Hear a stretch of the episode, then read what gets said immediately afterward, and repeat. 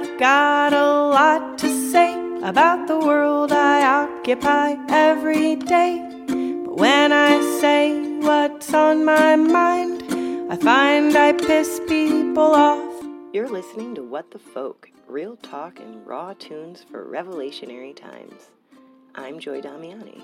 I'm Sarah Baranauskas. On this episode, we are joined by Nicole Forster, an advocate for psilocybin mushrooms as a treatment for cluster headaches, a mental health professional, and a proponent for the full decriminalization of entheogenic plants and fungi. Where I was, you know, told I could, I had to take this pharmaceutical medicine every day to treat them, but it was only, you know, 30% effective and came with all these side effects. Whereas I could take, you know, a very tiny amount of a mushroom of something that grows, you know, from the ground um, and be free of symptoms for you know three years. In this episode, we talk about their work on the campaign to decriminalize psilocybin in Denver in 2019 and their work as the director of Decriminalize Nature Colorado, which recently submitted a ballot proposal to decriminalize entheogens in the 2022 Colorado statewide election. We break down what led her to her work in this movement, what the terms decriminalized in nature really mean in the drug policy movement, and the challenges associated with the rapidly emerging corporate, medical, and regulated interests at play within the psychedelic renaissance. But first, if you've been into what we've been up to here on What the Folk, please take a tiny moment to give us a five star rating or a review, or both, because that helps us a lot. And you can also follow us on your favorite platforms. You can even give us love in the form of money via the donate button on our website, whatthefolkpod.com. If you are one of our incredible What the Folk fam who's been sharing us with everyone you know, we appreciate the whole entire fuck out of you. We will uh, very soon, we swear, be putting up a Patreon with gifts and bonus content and such. Uh, the apocalypse keeps getting in the way, but we promise we are on it. Now, before we kick off our entirely practical conversation about drugs, here is a song by Face Kiss called All the Same.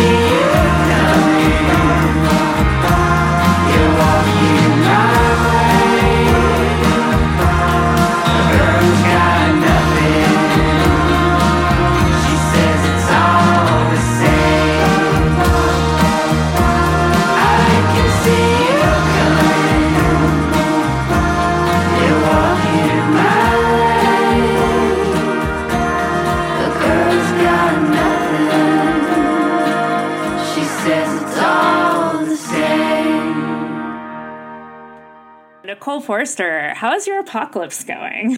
I love this question. It's um, it's kind of like inherently psychedelic. So I was stoked to answer this. Um, you were talking about apocalypse, meaning this uh, unveiling and uncovering and returning to the truth. So um, I have definitely been in that headspace. Um, I it's interesting that you know I was already kind of working remotely uh, back in early 2020, but even just the the context of working remotely has has shifted so much. So it's been interesting to reflect on. I've been um, trying to prioritize my health. Um, I think it's kind of where we're all at, but um, yeah, it's uh, it's still going. It's a uh, yeah. it's not a sudden thing. It's a slowly uh, slowly evolving apocalypse for sure. Absolutely. I agree. yeah, it's I'm glad to hear you talk about it like that because I think a lot of people um, when they think or hear the word apocalypse, they think of it as like this sudden like thing where it's like all of a sudden it's like pew, pew, pew, and it's like we yes we are in that but also like it's a series of events unfolding and a series of revealings. And yeah we're we're in the midst of of all of it. So thanks for bringing that framework in. I'm thinking of like um just times that i've tripped on psychedelics that have felt like that you know? It's like it, everything seemed it seemed like it was bringing a lot of clarity and then um you know after the fact you keep you keep realizing more things. And i think that's kind of like the same sense of apocalypse that i'm thinking of is like we're just every day building on some new realization. Totally. Right.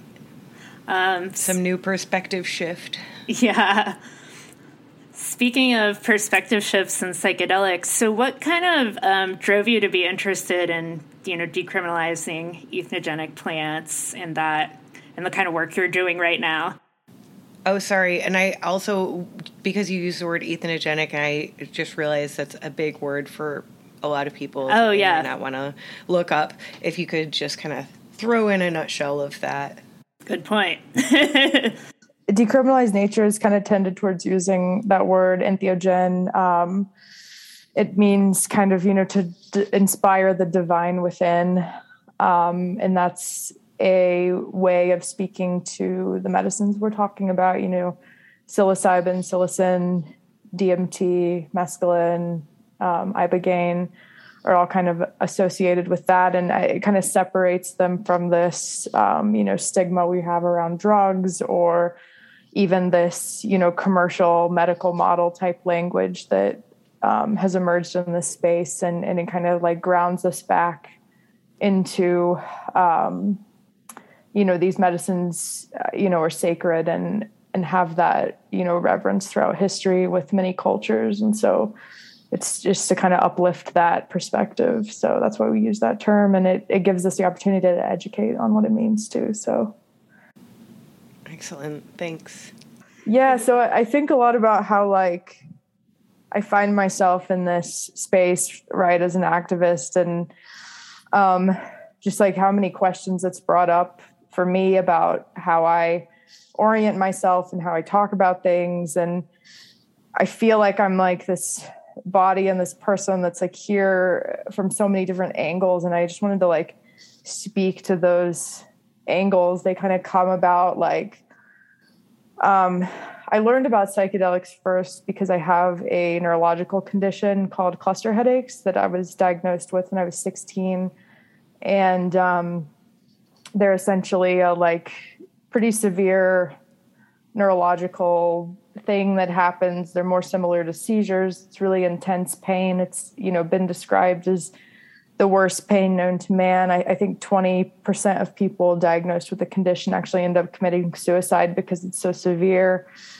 And I, um, so, you know, that brings up the question of like, you know, I learned that psychedelics were, you know, anecdotally a cure for this. And so, um, I started reading that online and I, you know, tried it myself. I tried psilocybin at age 18 and um, it got rid of the headaches for three years. And then I tried it again and kind of the same deal. Um, so it kind of took me from this um, space where I was, you know, told I could, I had to take this pharmaceutical medicine every day to treat them, but it was only, you know, 30% effective and came with all these side effects. Whereas I could take, you know, a very tiny amount of a mushroom of something that grows, you know, from the ground um, and be free of symptoms for, you know, three years. And so, you know, that brings up all of these questions of like, of course, I want to, you know, say like, how can, you know, we get access to people um, that are suffering to you know treat what they're suffering with but you know can that access really come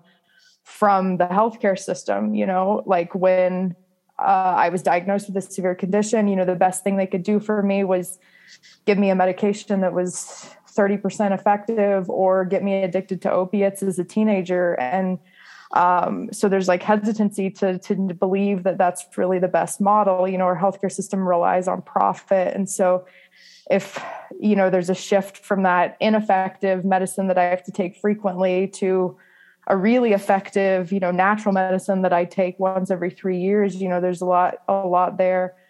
Um, i'm also a medical professional in the mental health space. I have a degree in speech language sciences and psychology and i've worked in behavioral health since i graduated college um, a few years ago and i currently manage a psychotherapy practice in boulder um, so it's interesting, you know, to have that perspective as it ties into the ways the psychedelic space has moved into this kind of mass mental health approach. Um, you know, it's brought up a lot of questions for me, like, um, you know, how do we deal with the mental health crisis and like what causes it? You know, is it because people are depressed or is it because you know we live in a world that is very depressing and and continues to you know get arguably worse you know given the kind of conditions we're living in today and um so you know like are psychedelics really the answer to that I, I think they have a lot of potential but not if we're you know funneling through funneling them through this same system that's you know caused so many problems you know the mental health system has a horrible kind of record of mistreating people, um, people with marginalized identities, people with you know diagnoses that then have made it difficult for them to have equal rights with people, and so that that system itself has a lot to answer to. Um, and I have a lot of hesitancy about it. You know, if it's ready to kind of uh, be the one pushing psychedelics, so you know there's that angle. And then i also come into this space as you know a marginalized identity being a queer person. You know i'm facing a lot of rights issues you know within the healthcare system within all other systems. And so um, you know even though i'm like working in this space i'm i'm facing you know all these questions around equity and access and you know this system the healthcare system, you know, gatekeeping what I can and cannot do with my body, but also how I can and cannot speak about my body. And so, um, I, uh, yeah, like I just, that's a really long answer, but like that's kind of the, all these tension points that are constantly like intersecting through me as I'm trying to show up here and advocate for these medicines. So, that was a wonderful long answer. Um, and I appreciate all the points you touched on, especially well, especially all of them, but the, the, the, the, really overarching point, though, that always resonates with me when I have these conversations with people is I want to find out if and how how they view psychedelics in through the filter of we live in a capitalistic, patriarchal, profit oriented system. And that in and of itself, you know, if, if, if we, like you're saying, if we're funneling our use of these medicines through a system that is actively harming us and is using those those those substances to treat the symptoms of a disease that it's continuing to cause, then um, yeah, it's just like an extremely pl- problematic way to approach, you know, the use and understanding of these substances. So thank you for for coming at it from that place, and also I guess my question in response to that is, you know, as you are navigating these conversations, what are some of the ways that you approach them uh, that like de like takes away some of the stigma and refocuses the conversation on the fact that these substances are are not radical. We actually live in a very unnatural system that is um, exploiting and um, you know harvesting us essentially. And the more we get into I'm, I'm my personal theories and my experience is the more psychedelics we use, the more we understand that this system that we are living under and in is hurting us. Um, so, how do you frame that conversation um, to people who, firstly, aren't either either aren't at all accustomed to talking about um, any of these substances in a mainstream or destigmatized way, and then also how do you talk talk about it in the sense of what regulation means?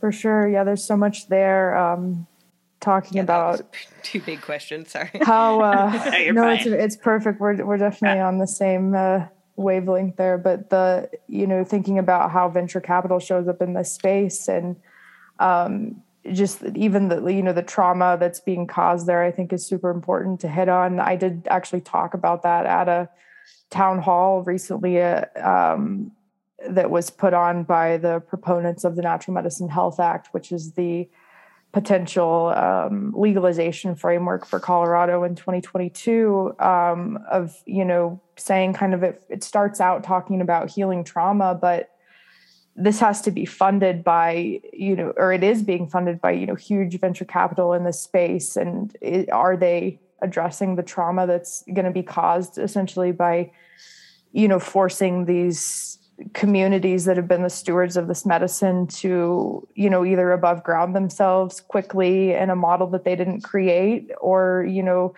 be at risk for criminal penalties um, that are going to you know the arrest rates now are, are sort of low. There you know i doesn't mean it's not happening but the um, you know prioritization of legalization is only going to incentivize that uh, to happen more frequently because now there's you know taxation and uh, you know even more money being exchanged over these medicines that have been you know traditionally used and even used you know outside of regulation but even outside of you know the exchange of money and so um, there's a big you know shift happening here and um, I I think for myself personally, I mean, nobody can argue with my story. I have a very severe neurological condition. It's treated by a small dose of psychedelics. Like I, I feel like that speaks to anyone. I, have never met anyone who um, wanted to challenge that or who didn't believe me or who, you know, whatever. So I have an, an interesting kind of ability to just tell my story very quickly and it speaks to people and it's also kind of different than the you know rhetoric that um, other people are using in the space about mass mental health or about you know whatever but um, i think it's important to address that um, you know i i'm advocating here for full decriminalization first and foremost. So we we have to get people away from the risk of criminal penalties um, so that they feel safe to come above ground and organize even more so that we can have a really community led process to determining what a regulatory framework will look like so that it is coming from the bottom up and not the top down. You know decriminalization focuses on protecting historically occurring access. So people have been accessing these medicines for centuries. We we have data that you know it's happened safely that there isn't a risk to public health and safety in the you know 13 or 14 places that have decriminalized already and so you know we know it is safe we know it's happening you know i really i you know i keep saying the only risk right now is that nobody's profiting, nobody's hmm. being taxed. Hmm. And so, you know, that's where this legalization, venture capital backed piece comes into the conversation. and what they have to do or what they are doing is that they focus all of their conversation on expanding access whereas we're focusing all of our kind of conversation on how do we protect the access that has always occurred so i think that's a really important distinction to make when you start shifting to this you know how are we going to expand access? You know one it creates all these issues of like is it going to be sustainable and is it going to be um, intentional and, and all of that. But there's also this um, i'm noticing you know we we're actually proposing a um, ballot initiative in the state of colorado that's only going to be decrim. Um, and then i've also worked some on the conversations that have occurred around the natural medicine health act and you know the the lobbyists or the you know organizations that are pushing the big packs that are pushing those regulatory frameworks are really dependent on data that they have taken from the general public. And and so um, you kind of lose the intention and the values when you do that because you're shifting from focusing on like um, you know what are the legacy uh, facilitators and the legacy growers and the people that have been doing this for centuries? You know what do they want to see reflected in policy? What are they doing? How do we protect them? You're kind of shifting to like how do we get votes from the psychedelic naive general public? And so much intention gets lost there and it's you know something i'm grappling with all the time and yeah yeah. I mean, we've certainly seen with cannabis in Colorado what just like a market based approach to legalization can do, even if it's under the guise of, you know, helping people with their health. Just to kind of unpack and clarify a little bit for, especially for folks outside of the state, um, about the two ballot initiatives and the one that you're working on versus the um, new approach PAC led initiative.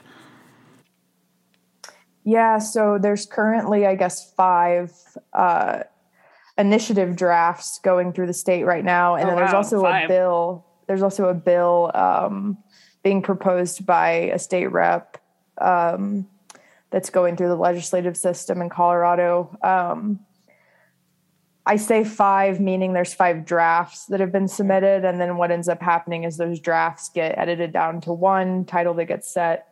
Um, in this case two there's four drafts from new approach one draft from us um, i am on a council that was organized by spore the society for psychedelic outreach reform and education uh, called the responsible reform council where we've been meeting to create you know community backed policy guidelines um, to kind of advocate for community in any of these conversations that we have with you know uh, politicians or uh, PACs or groups that might be lobbying in the state. So there's um, that work, you know, was kind of you know based on informing New Approach and, and how they uh, ended up submitting language. So they've so they've submitted four drafts to the state, and their title could be set, I think, on the 16th. Um, and in that process, you know, we became really concerned that we, meaning myself and people that were, you know, advocating for full decrim, people that have been involved in the decrim nature side of things, or just even the broad decrim side of things, became really concerned that that wasn't going to be included in the new approach language, um, and that even rushing into regulation at all without, you know, real equity measures was really concerning. And so um, we submitted one that was only full decrim and then it also protects like facilitation and paraphernalia. So um, there's that one and then there's you know the four drafts that new approach submitted will be kind of condensed into one. And because you know they've been sort of secretive and they like to do things behind closed doors you know we don't know what language is going to be pulled from those four and it doesn't sound like they're going to tell us until after the title's been set so um, that's the difference so far you're listening to What the Folk, real talk and raw tunes for revolutionary times. Your hosts are Sarah Baranauskas and Joy Damiani. Our guest on this episode is Nicole Forster. You can find out more information about the show and stream every episode at whatthefolkpod.com and more about Nicole's work at facebook.com slash decrimnaturecolorado or decriminalizenature.org. And now the next half of What the Folk. Wow, it's such interesting stuff when you when it gets to those levels. Um, I'm interested in something else that you touched on earlier, which is how marginalized uh, people are disproportionately affected by all of this. And I was thinking specifically about um, indigenous communities who've been using these medicines and being um, heavily criminalized for using these medicines, um, you know, since since the beginning of, of this nation, essentially. And um, I, am wondering what kind of work you've been doing with the indigenous communities um, in Colorado, and um, if you could just shed a, a, little bit of light on the ways that you're addressing like cultural appropriation um, and like the the further marginalization of those people by the sort of white collar, um, you know, legalization uh, m- movement types. For sure. Um, decriminalized nature at the national level, uh, their board includes, you know, 60% indigenous people. Um, I think that's three other five board members. Um, I'm not sure if those numbers are correct. I know the 60% is correct. Um, and so, you know, initially I reached out to them because of that and, and because of, you know, how white this space was in Colorado and how I saw it starting to you know really dip into that you know venture capital led type mindset about you know let's make big money off of psychedelics let's you know act like they're this new thing and instead of respecting the traditional use or even i hear the traditional indigenous use spoken about like it's history you know not that it's mm. something that's presently occurring um, and so you know starting there um, starting to reach out to them and then in that um, an indigenous person on our local boulder steering committee started a group um, of indigenous people in colorado to kind of weigh in on this stuff. And, and that happened super recently. Um, we actually took a big kind of hiatus from organizing from like mid 2020 to mid 2021 so um, we've been kind of getting back into things since last fall. But um, and and that group, I think, is probably I've heard the largest group of Indigenous people that have organized around this topic in the country, and so you know that's happening and that's great but we have to you know respect and acknowledge that that's happening under this fear of the regulatory model happening. And so there's not been adequate time for really good you know trust building and community building it's it's all how are we going to react to this natural medicine health act? And um, you know kind of the national precedent is to decriminalize so people aren't going to jail and then giving time to uh, figuring out what things look like from there. Um, another big point that's being brought up by those communities is you know reparations and land back and those are really things that you know i believe should be housed under legalization efforts you know if you know the medical profession if corporate interests and, and all of that is going to be profiting off of this you know how is that money going to be reallocated to indigenous communities? And how is that going to be reallocated to um, you know just any disproportionately impacted marginalized community is so important that we address that from the get-go. And um, you know there's like kind of this tendency to just like use the word equity but if you really read into it it's like i don't i don't know if that's equitable like is that right.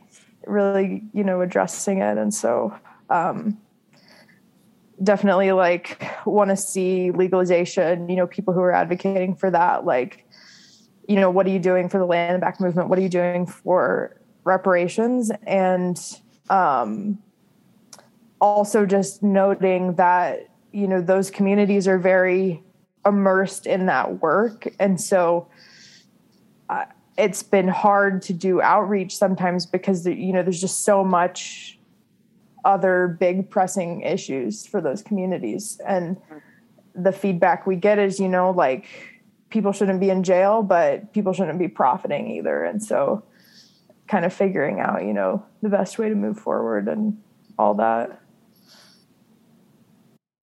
yeah i really appreciate that um, you know decriminalize colorado and decriminalize nature being really intentional about that and it seems like it's such a challenge to try to do things right. You can't, you know, there's some ironically, I'm going to quote a project management aphorism here, but it's like you can do it quick, you can do it cheap, or you can do it right, but you can't do it all three ways. So, uh, like trying to do something right and with intention, even if it's not the like sexiest way or like the the way that's going to make the most profit, that's you know, that just seems like it's such a challenge to try to communicate why that's important to people. So I'm kind of curious to hear about some of your challenging, uh, you know, some of the challenges you've had with organizing around this issue, maybe, and also how you know this movement might relate to you know movement decrim movements across the nation that are happening. For sure, yeah. There's I'm thinking of like the Lao Tzu quote that's you know nature does not hurry yet everything is accomplished, and mm. that's beautiful, and I agree. But like politics doesn't work like that. And yeah. so um, we, you know, there's so much like fear mongering where, you know, it's like, oh, if we don't pass the citizen led legalization model, then the FDA is going to do this thing. And then, you know, well, if we don't pass decrim, then this is going to happen. And there's been so much of a rush to like get things accomplished that it, you know, it's, it's been really challenging. Um, and you know, just to like reiterate that kind of like trauma that's caused by you know white supremacy and venture capital, and you know all of I, I think um, like Sarah, you referred to it as like all of the isms that were under uh, yeah. when we talked earlier. Yeah, like yeah. um, you know the you know there's a lot of trauma there and um, how those systems operate, and then to just compare that to like how we're just you know the working class like grassroots level people like um able to organize when we're going through a global crisis? Like that's you know so challenging to just move all of this stuff to zoom especially stuff that's like you know not even legal. Like you know we're now doing it all over the internet. And when we were used to meeting in person you know privately and and so it's it's been a really big challenge um, but it's been a really big you know opportunity to bring people together and it's I, would say moving in a really great direction now over the past couple months than it, it was in the past. So i'm hopeful uh, even given all the like challenges that we've had. Yeah it seems like um, you know it's good that that you have your eye on the long game, but also you know your feet firmly grounded in our our present reality, um, which is that you know we kind of don't have as much time as we would like to um, to to um, protect people who are already using these medicines and to um, yeah, to kind of in doing that, take apart some of the systems that are that we're using psychedelics to find relief from, or eth- ethno- is it entheogens? Is that the correct? Entheogens, entheogens. Thank you. It's new to me, like, and I I tend to think of myself as like fairly aware of this kind of stuff. So I'm I'm sure, like for example, like when I first started taking psychedelics regularly, and and wait, entheogens. Did I get it right? Yeah. yeah. I don't know if I got it right earlier. So. yeah. yeah. When I first started using them regularly, because I had access regularly, um, I really normalized them in my life to the extent that I would like casually um, use them in situations that were not particularly thought of as like appropriate, like a wedding. And um, where like nobody else was, it was just sort of, I didn't want to drink too much. So I was like, I'm going to take this instead. And, and it, it was, you know, it worked out really, really fun. Actually, it was a really lovely wedding reception.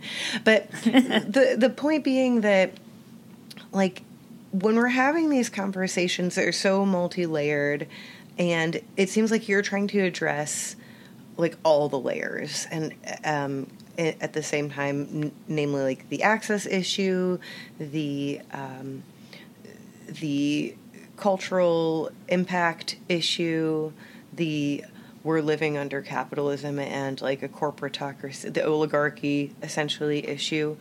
Um, and i'm kind of wondering like maybe a, this is maybe a more meta question, but have you found that um, you've re have you found that your use of um, all of these different substances has changed or shifted as you have worked with with decriminalization? And has your relationship to them shifted at all that's a really good question, and I, I, actually don't know if anyone's ever asked me that before, so I'm really thinking on it. Um, I I think what's really shifted is how I've spoken about them. Um, I kind of tend to use them primarily for the treatment of cluster headaches um, and in microdosing. Um, I did do my first like large dose um, um, of psilocybin,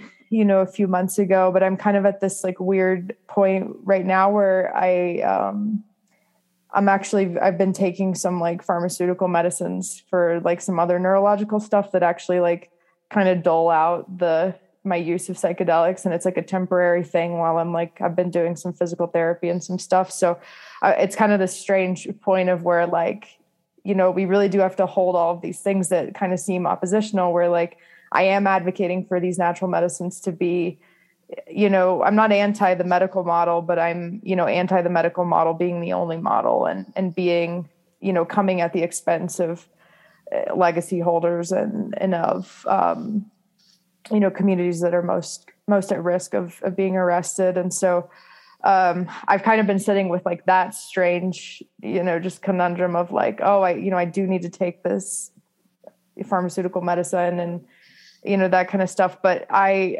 I, I think the original point I was trying to make was that when I first got involved um, in the policy piece of this, it was in 2018, and I had learned, um, I had started, I'd met some people involved with the Nowak Society, which is a nonprofit uh, based out of Colorado that kind of intentionally thinks about you know how we relate with substances. And um, they have done a lot of work to like organize the professional psychedelic community and, and they're really allies in this you know decrim first kind of messaging. But i had learned that they were working on this uh, right to try policy where you you know you can if you're like have a terminal illness you can you have the right to try a um, something like psilocybin, which hasn't been approved um, as a treatment yet.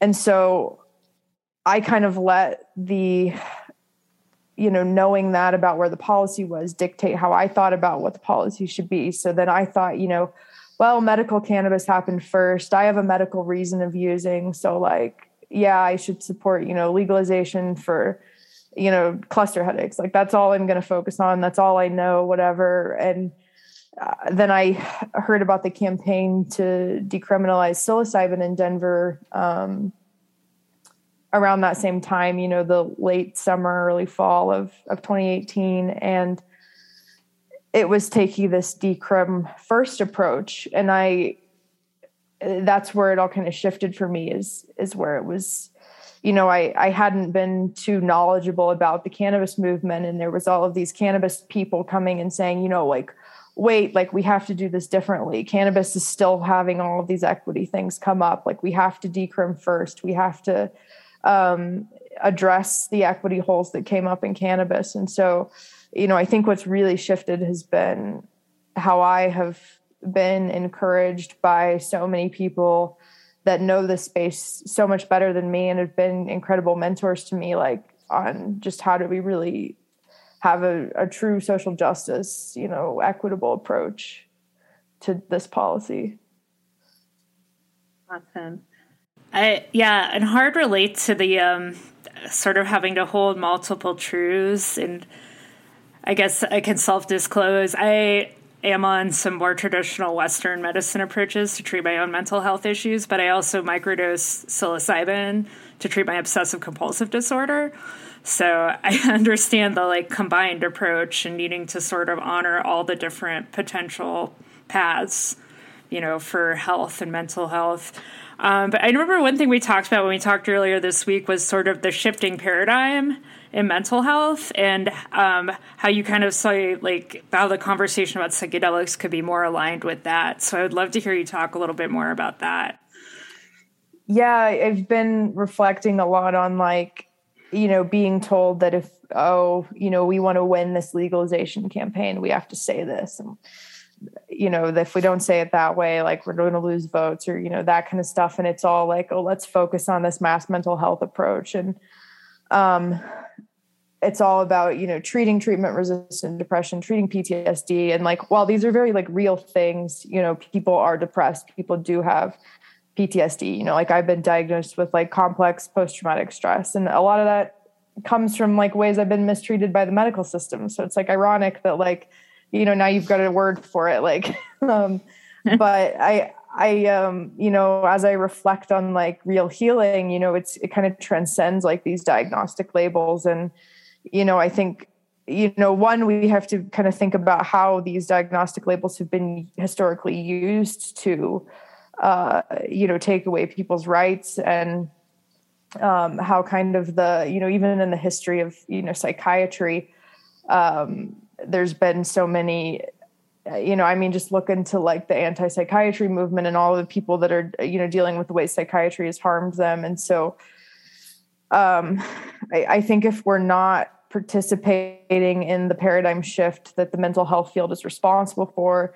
Within this movement like we're only doing more harm. Um, I, i've been talking about the the cover in newsweek that had all of the mushrooms on it that said like something about psilocybin being the new prozac. And i i've heard people you know repeat that in like a positive way like oh like it's this new panacea treatment for um, depression. And and like I have it just raises all these red flags for me because I'm thinking, you know, look, look, at the data on Prozac, like it's not great. And so why are we comparing it to, you know, something that didn't work? And are we just going to prescribe it to people like we prescribed them antidepressants that, you know, have all this data coming out that they're really harmful in the long term and that like, you know, all of that. But then a lot of people have found, you know, that they work for them. And and so it's it's all at the end of the day about like do you have the right to choose what you want to put into your own body?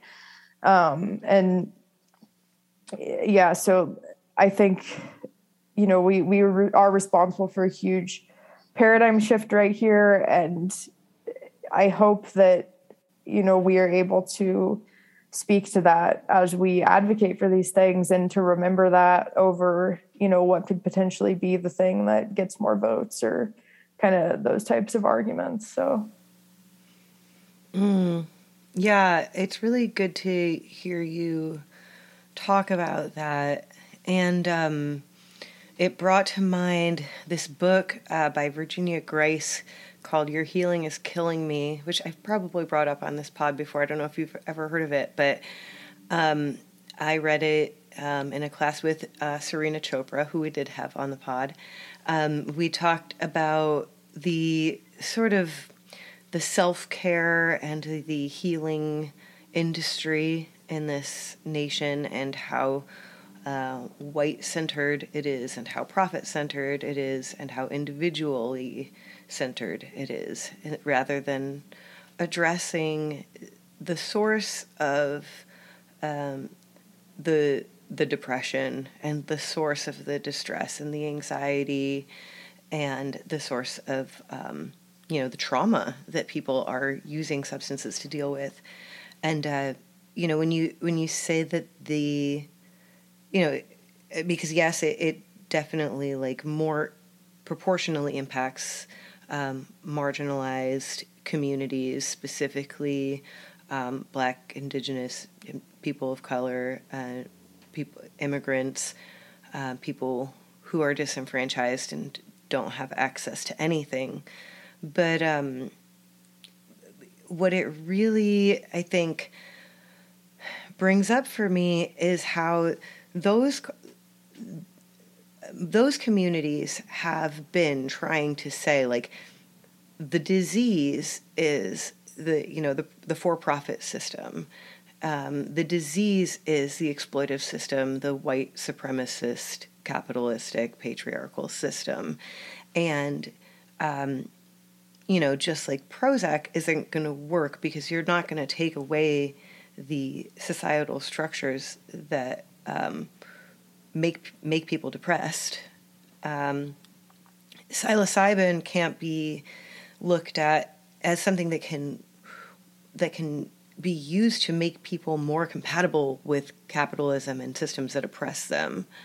Um, so it's really refreshing to hear you talk about it like this. Um, and um, I wonder if you could um, reference, because I know we don't have a ton of time, but like if there are any um, books or lectures that you can refer people to that you know maybe helped open your mind to these kind of or tell maybe just tell me a little bit more about what opened your mind to these kinds of this kind of framework around this this conversation.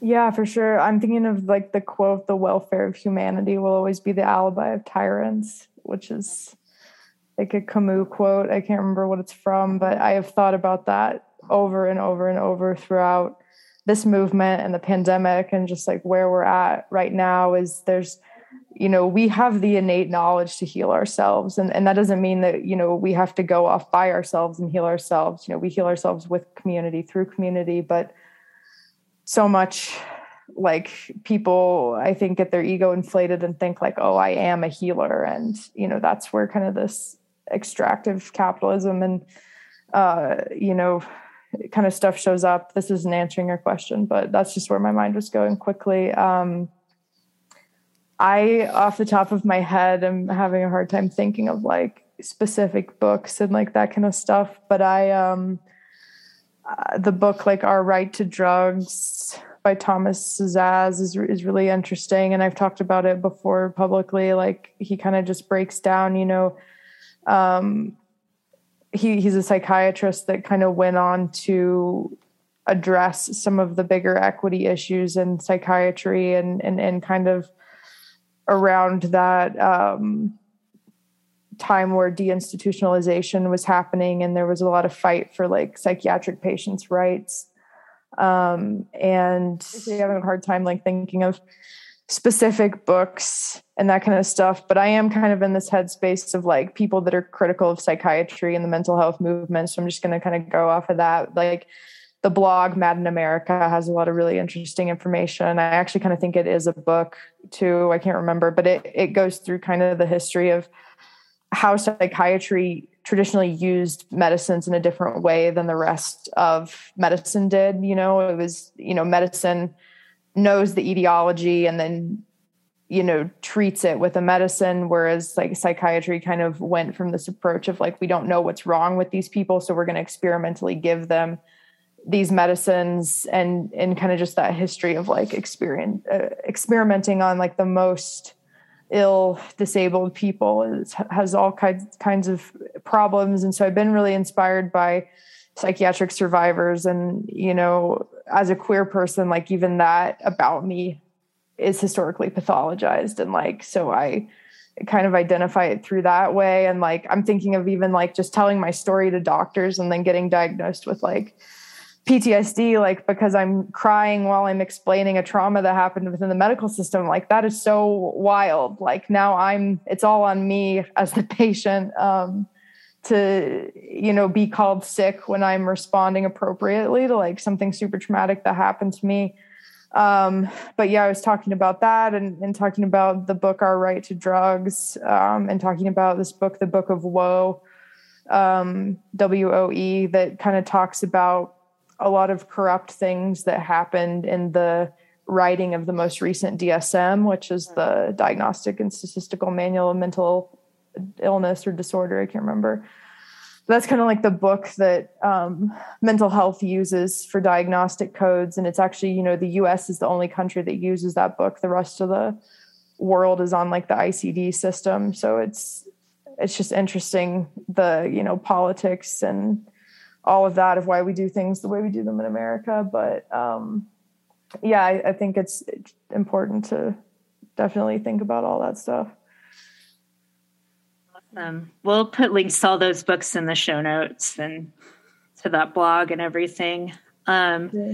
So I definitely want to make sure before we wrap up that um, we direct people, and again, we'll put in the show notes to how they can follow the Decriminalize Colorado um, initiatives and how they can support them. Um, but we also kind of always like wrapping up our interviews with just kind of hearing what's fueling your fire right now, especially during times where it's really hard sometimes. At least speaking for myself, to feel any kind of fire at all. Mm-hmm. Um, just what, what's keeping you going right now and inspiring you.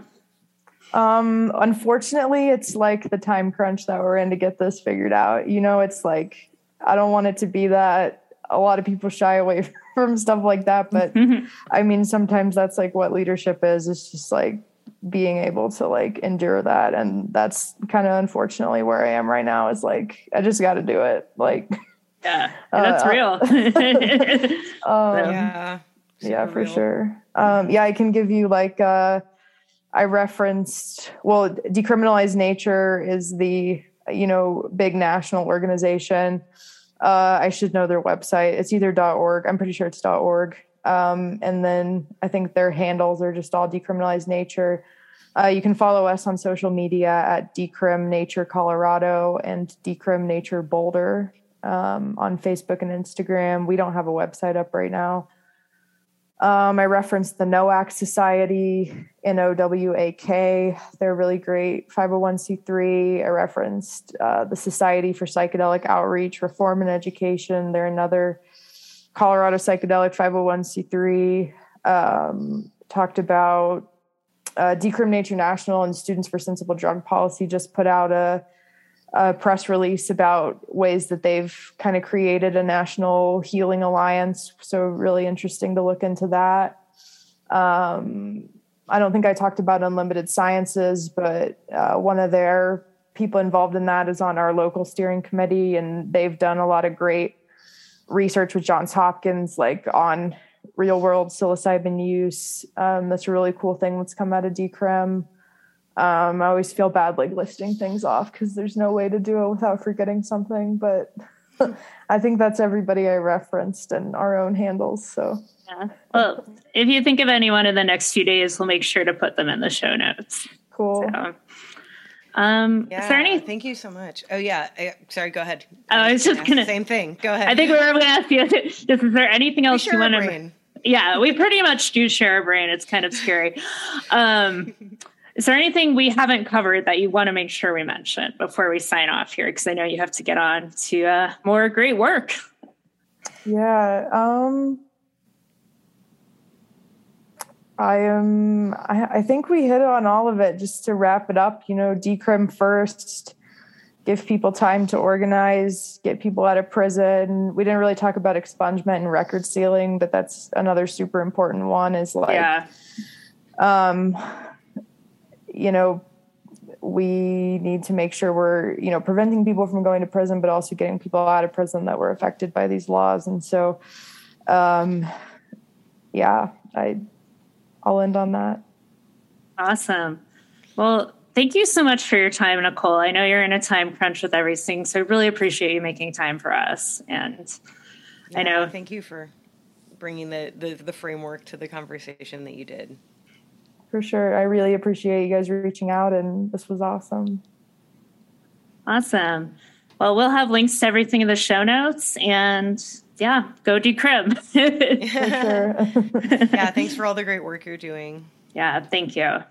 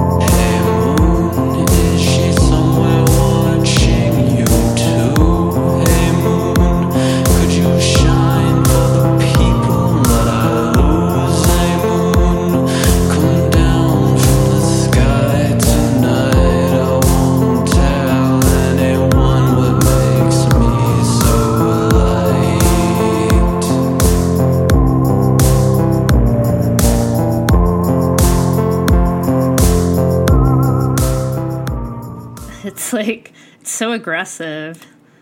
They could make it nicer. You really could. When I was house sitting, my my friends have washing and dryer, washing and washing machine and a dryer that makes this like very pleasant like musical no- sound when the Nice. clothes are done instead of just blaring at you. And I was like, whoever thought of that is a genius. Like, why have washing machines not done this the entire time? Oh my god, time? yeah. The last place I lived, there was one of those, and also when it started, it would it would do this little, you know, musical tone, and it always reminded me of "Sweet Child of Mine." So like it would start a doo doo doo doo doo, and I would always in my head complete the riff. We're discussing the scary Zoom voice that tells us recording is in progress because it seems to always make us jump no matter how many times we record the Zoom tracks for this podcast. Speaking of this podcast, sorry we haven't been around for the last few weeks. We had a couple guests that didn't work out. We figured it was the universe's way of telling us we both we both kind of needed to focus on some personal life Yeah. shit around the same time, but Yeah, and I had a music video to make and uh, and record, and um, we've all been just been dealing with all kinds of fun life stuff. So we let the universe tell us when to stop and when to start again. Yeah, we're on a um, apocalypse release schedule, Yeah. so we can't promise this won't happen periodically. but But we're getting back. Here we are again. yeah, here we are, and we have you know other episodes you can go back and listen to if you missed us. So And uh, I'm honestly, I feel like we do better work when we uh, when we don't push ourselves too hard in general. So we could have come up with like some kind of like episodes that we pulled out of our ass and handed to y'all, but like you're better than that. yeah, and like really everyone should work that way, and I feel like that's a good seg into talking about the work that Nicole's doing and trying to advocate for, you know, a smart and conscious and very intentional approach to maybe eventually legalizing psychedelics, but starting with decriminalization to make sure that we get it right. So we don't replicate the same issues we've seen with the legalization of marijuana, where it's become very much a corporate cash grab and left a lot of people out of the table and really hasn't provided the reparations it should to the communities most harmed by the drug war. Yeah. Yeah, and it hasn't resulted in like a whole lot of people being let out of jail as it should be resulting in. So we don't want to see that same uh, cycle repeated. I think I think Nicole is a really um, she brought a really helpful perspective for me in that you know the way that the psychedelic community has to work with the sort of quote unquote straight community of capitalism to and the way that those two mentalities just clash it's like it's like a it's like throwing like a, um bowl of soup at a wall and expecting them to like hang out together intact Soup wall. I don't know where that metaphor came from. I I had to soup for lunch.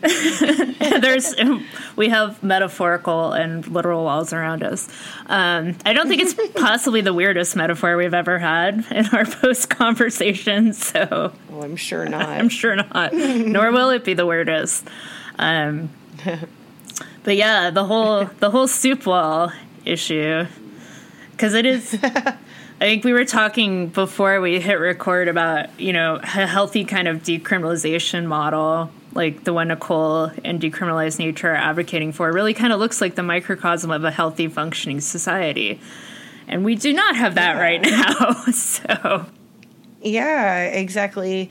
We have what we have right now is a um, we we have a you know the process that was of the of the past in place that has led us to you know corporatize cannabis and turn that into like a white dominated you know heavily exploitive industry but we don't have like a sustainable model in this current like overarching capitalist culture that shows us what healthy decriminaliz- criminalization looks like.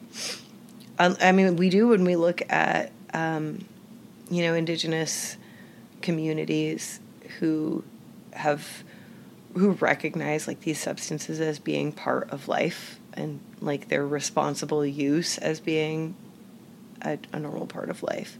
But we don't have that in the for-profit healthcare world we live in.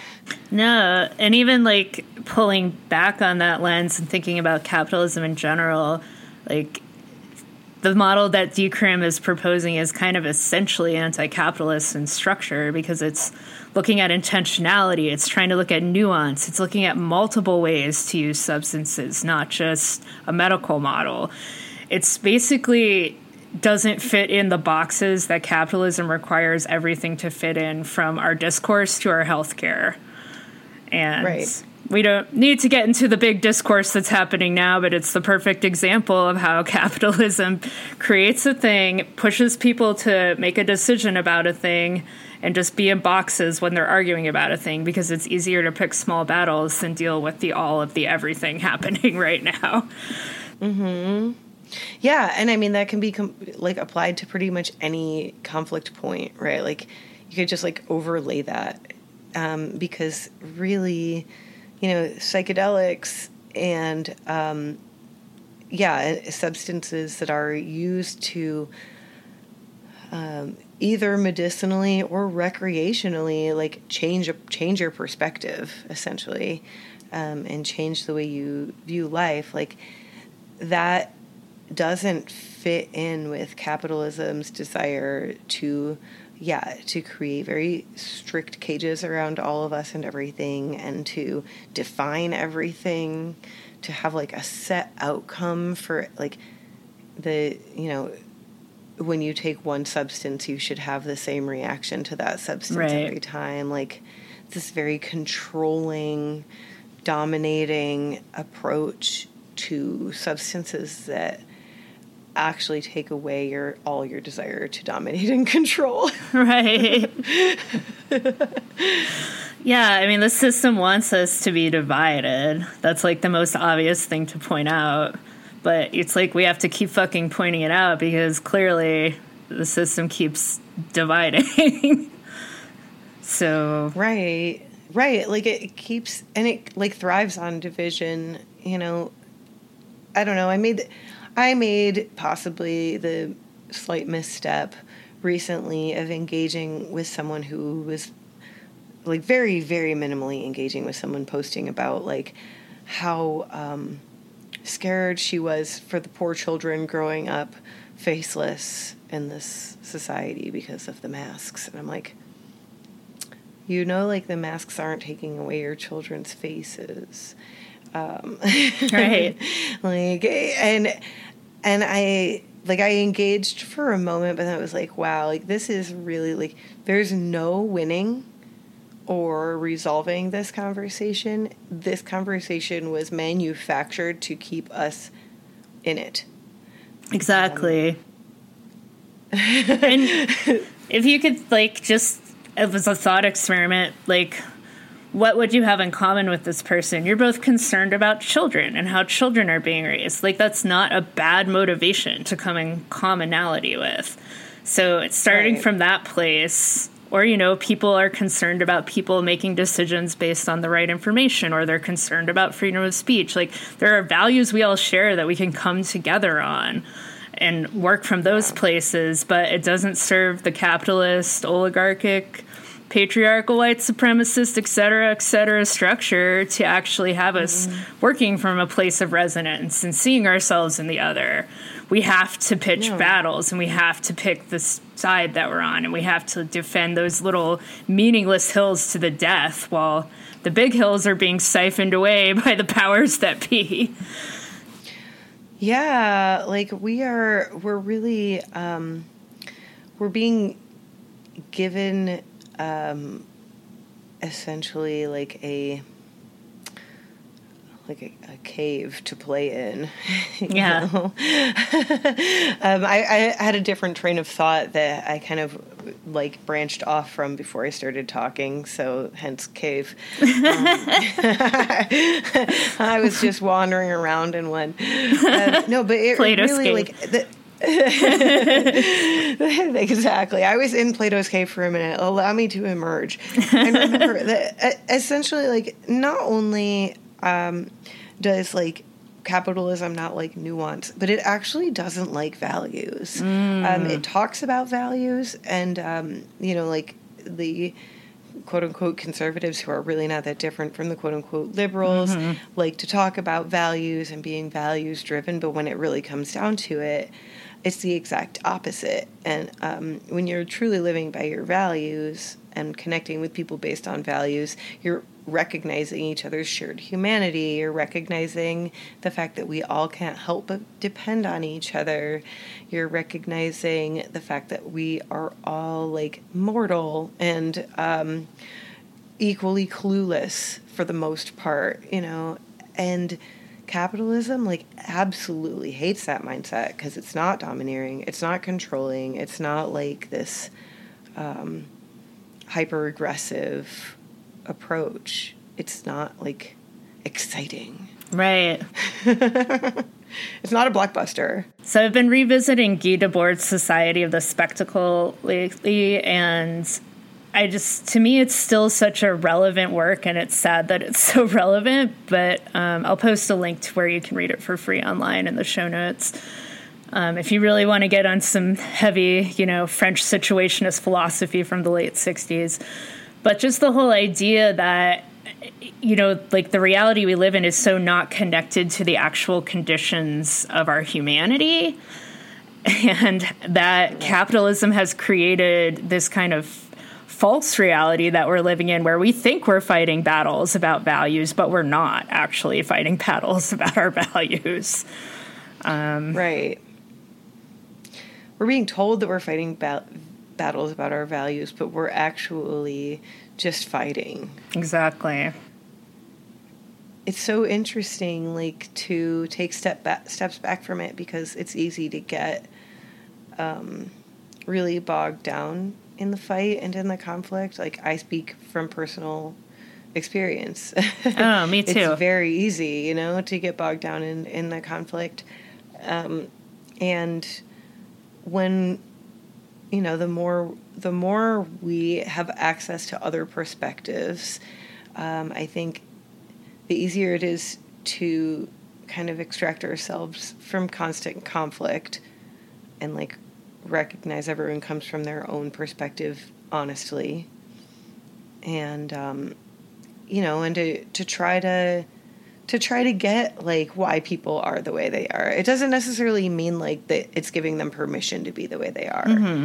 Um, but like to remove all of these um, kind of like contrived categories that were put in of anti this or pro that like the only thing that the only reason I ever care about what someone's political opinions are is because it shows me what their thought process is usually um, like I don't necessarily care as much about like having a different opinion from somebody as I care about like whether they arrived at that opinion in a way that like makes absolutely no sense to me.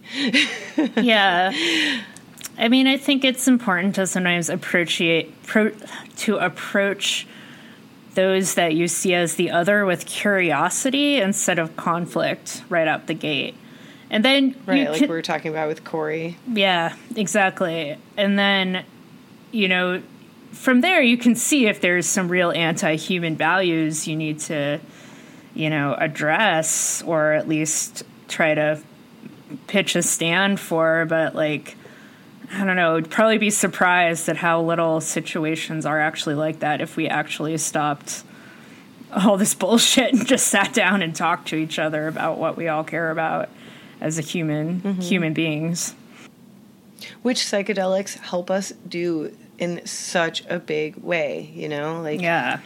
it, it really that those substances probably do more to um, help us take apart our our judgment um, triggers and our um, you know our our desire to to define and um, understand everything um, in like a very black and white way. And they you know they then you know any amount of western I don't want to say Western, but any amount of like pharmaceutical substance can really that I have been ever prescribed or have known other people to be prescribed can do. You know, I guess we could talk about like MDMA and LSD and those substances which are manufactured, but like the fact is that we have this these medicinal substances that are natural that if we use them they if we use them, they kind of make us incompatible with capitalism. right. And that should hopefully show us why capitalism is trying so hard to keep them inaccessible to most of us. Um, at least that's what it makes sense to to me. So we have to. That's why we have to kind of work within these strange um, walls that we didn't build to, you know, that we throw soup at that we throw soup at. we, that we throw soup, soup at and then like swim around in the puddles or something. I. I love soup. Welcome ball. to our talk on psychedelics. From two people that have clearly never done any drugs at all. never, ever, never, ever. Um, like, yeah. If Congress could all just like have an afternoon where they have to communicate with each other under the influence of psilocybin, I feel like not only Congress would never reconvene, um, but we, we would be having a lot more constructive conversations in general. Yeah, that would be the dream. I mean, I think it's also interesting to consider why there is this kind of acceptable path forward, quote unquote acceptable, for something like psychedelics, where it's like, it's got to be medical and it's got to be this. It's like, we shouldn't necessarily assume the substances can't be twisted to serve the system which is why it's really important that the decrim conversation gets airtime and that that is the path we take forward because that holds space for all these different uses of substances. Um, I mean, like we were talking about before, you know, like self disclosure, I am currently prescribed Prozac.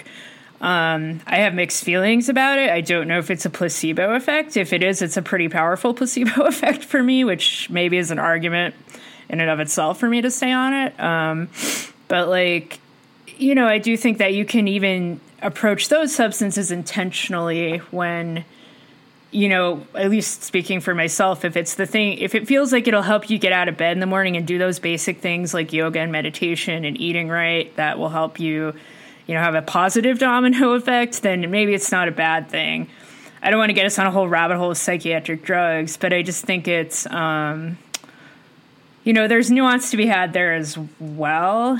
But also, you know, the dangers of that model where it's like we're just going to throw something at your brain and it's going to act the same way in every single person's brain. I think that I'm really glad to see people critiquing that because, you know, I'm saying this about Prozac now, but I mean, I could be totally different about my own feelings about how I've been medicated in the future. so don't hold don't hold me to this. I'm not I'm not necessarily pro Prozac or anti Prozac. It's just is part of my life currently. So. Well, yeah, and all these conversations. There's so much unpacking yet to be done. Still, um, I'm glad that we've had a chance to uh, kind of dip our toes into this one. I'm looking forward to um, seeing how how Nicole and Decrim Colorado and Decrim uh, nationally are able to to accomplish their goals. Yeah. If nothing else, just getting the conversation out there is super important. Yeah. Yeah, let's keep talking. Keep taking entheogenic substances and um, and you know, keep remembering that there are a lot more things we can be doing for each other than against each other. Indeed.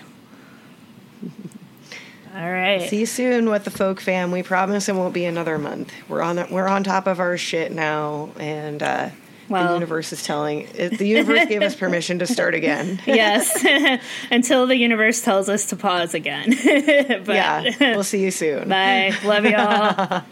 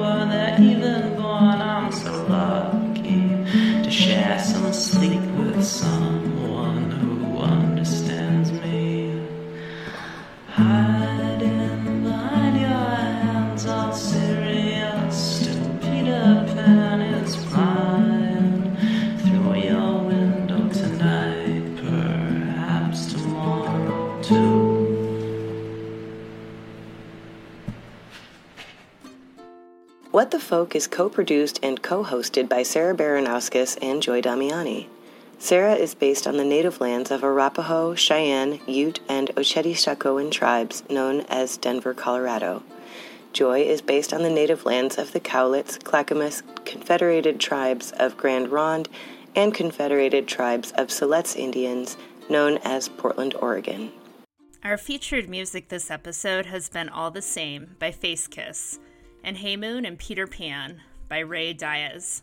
You can find all the links you need to follow them and listen to more of their fantastic music in the show notes. Our website is whatthefolkpod.com.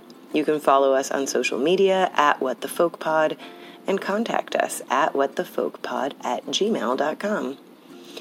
Our theme music is from In a Major Key by Joy Damiani, whose music and writing you can find at joydamiani.com. Thank you so much for listening. We'll be back with you soon for more What the Folkery. And until then, don't let the apocalypse get you down.